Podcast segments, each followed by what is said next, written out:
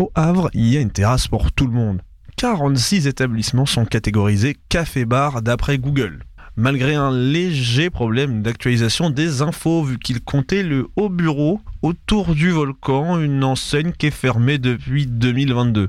46 endroits qui reçoivent tous les jours les Havrais venus prendre un café, ça va des étudiants qui sortent le soir pour décompresser des cours, 12 euphémismes pour dire qu'ils se beurrent le petit lu, aux anciens venus voir le temps qui passe. Traduction, en passant par les gens qui veulent représenter fièrement le mode de vie à la française, le café-terrasse pour lequel on est si connu. Si je me pose plus tellement la question aujourd'hui, ayant réussi à fusionner les trois archétypes cités auparavant, enfant, forcément, ça me paraissait bizarre. Rester assis juste à parler alors que tu pourrais courir partout en criant sans aucun but Du coup, si je me retrouve mon âme d'enfant, c'est quoi cette manie qu'on a à aimer glander? Est-ce que c'est un stéréotype fondé? Spoiler alerte, oui. Parcourons ensemble l'histoire du glandage à la française. L'histoire faite par ceux qui la regardent en buvant un café.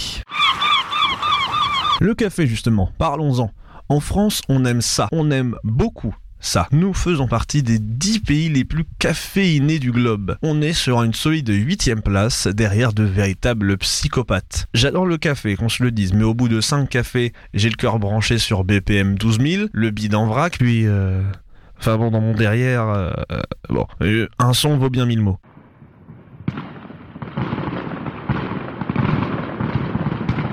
Ben, pour un Finlandais, c'est la norme 5 cafés. 12,9 kg de café par personne chez nos voisins finnois. Là où on paraît ridicule avec 6,5 kg, soit 1 à 3 cafés par jour.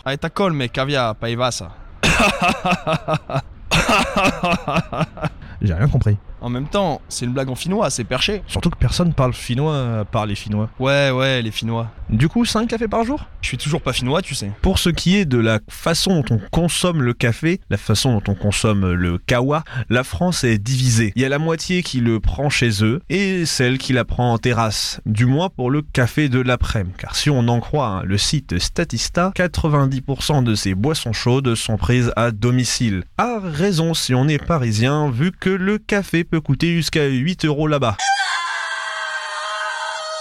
Voilà, légère expression de ma souffrance face à cette info. Donc oui, euh, jusqu'à 8 euros, alors que le prix moyen d'un café est de 1,84 euros.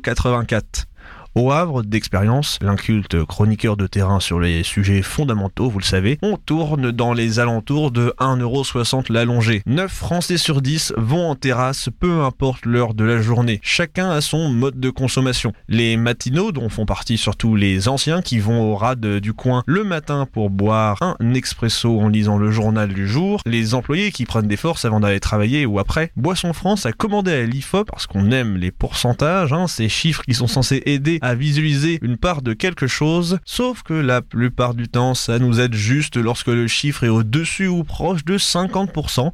Comme ça, on peut se dire, ah ouais, ça fait beaucoup. Regarde, démonstration. Prenons deux données. 24% des Français occupent occasionnellement les terrasses, contre 42% qui s'attablent plusieurs fois dans la semaine. Bon, les chiffres sont pas encore extrêmement hauts, donc si vous n'êtes pas encore convaincu, je vais devoir m'aventurer sur un terrain extrêmement facile, le terrain des clichés régionaux. Le sondage nous explique que les personnes normales sont 39% à se prélasser plus d'une heure en terrasse, contre 50% pour des Bretons. Ah ouais, ça fait beaucoup. Tous ces chiffres prouvent au moins une chose. On mérite notre réputation. Nous aimons chiller dans les cafés de la ville. Un journaliste du Washington Post écrira en 2006 S'asseoir à un café est l'une des principales activités de Paris. Avec des phrases comme ça, on a directement l'air de glandeur. Pour notre défense, on fait ça partout, pas qu'à Paris. Les terrasses telles que nous les connaissons datent du XVIIe siècle. À cette époque, le roi en place, Louis XIV, décide de détruire l'enceinte construite par son prédécesseur. Un mal pour un bien, vu que ça crée un dénivelé chelou entre les rues, mais le roi, sûrement aussi un peu aménageur d'extérieur à ses temps perdus, rendra ça fort coquet en y plantant des arbres. Très cosy, les promeneurs affluent sur les anciens remparts boisés. La vue est assez sympa, donc les habitants de cette fameuse balade des remparts se mettront à louer les espaces devant chez eux, à des artisans de bouche, des traiteurs et des cafetiers. Tiens donc, Quel. Ces traiteurs et ces cafetiers vont installer des tables afin de servir les promeneurs en terrasse avec vue sur Paris. Mes recherches historiques sur le sujet ne s'arrêtent pas là. J'ai trouvé un historien spécialisé en gastronomie et pratiques culinaires, une spécialité assez alléchante pour de la recherche scientifique historique. Toujours plus qu'un expert sur les régimes totalitaires. Je vous laisse profiter des différents niveaux de la blague. Bon, j'arrête, j'arrête. Donc cet expert nous explique que l'origine des terrasses viendrait directement d'Haussmann, oui, comme le boulevard, et que ce bon vieil Haussmann, il aurait tout simplement élargi les trottoirs et ouvert les rues. Plus tard, c'est en 1920-1930 que la popularité des estaminets va exploser. Les gens veulent oublier l'horreur de la Première Guerre mondiale en profitant aux terrasses. Profiter Même si les événements sont loin d'être comparables, on retrouve cet esprit chez les personnes qui, lors de la réouverture des cafés après les différents confinements qu'on a pu vivre il y a pas longtemps, exultaient de revoir la vie reprendre son cours et peut-être aussi de s'envoyer une pinte ou deux. L'article de la presse rédigé le 2 juin 2020 est assez édifiant sur le sujet. Six paroles de personnes en terrasse, cette pinte au goût de liberté, pour reprendre une expression relayée par l'article. Ce qui nous confirme qu'en France, on a une solution assez amusante pour se remettre des périodes difficiles. Docteur, rien ne va. Mon entreprise est descendue en bourse. Ma femme est partie avec le perroquet et la boulangère a oublié de me rendre ma monnaie. Bon, je vois. Je vous paye le café? Ah ouais Le café terrasse est une évasion. Petit retour sur notre sondage qui le confirme. 61% des sondés veulent un moment privilégié avec sa famille.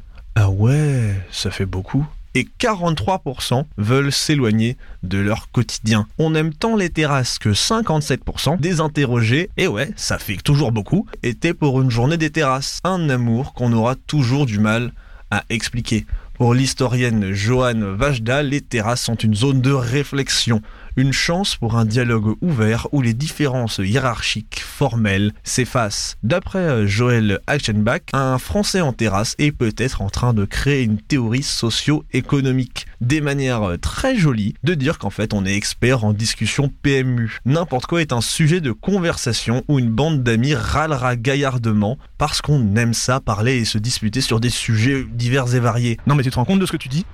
Personne fait ça. Tu te rends compte à quel point c'est grave? Non mais je... personne ne dit ça.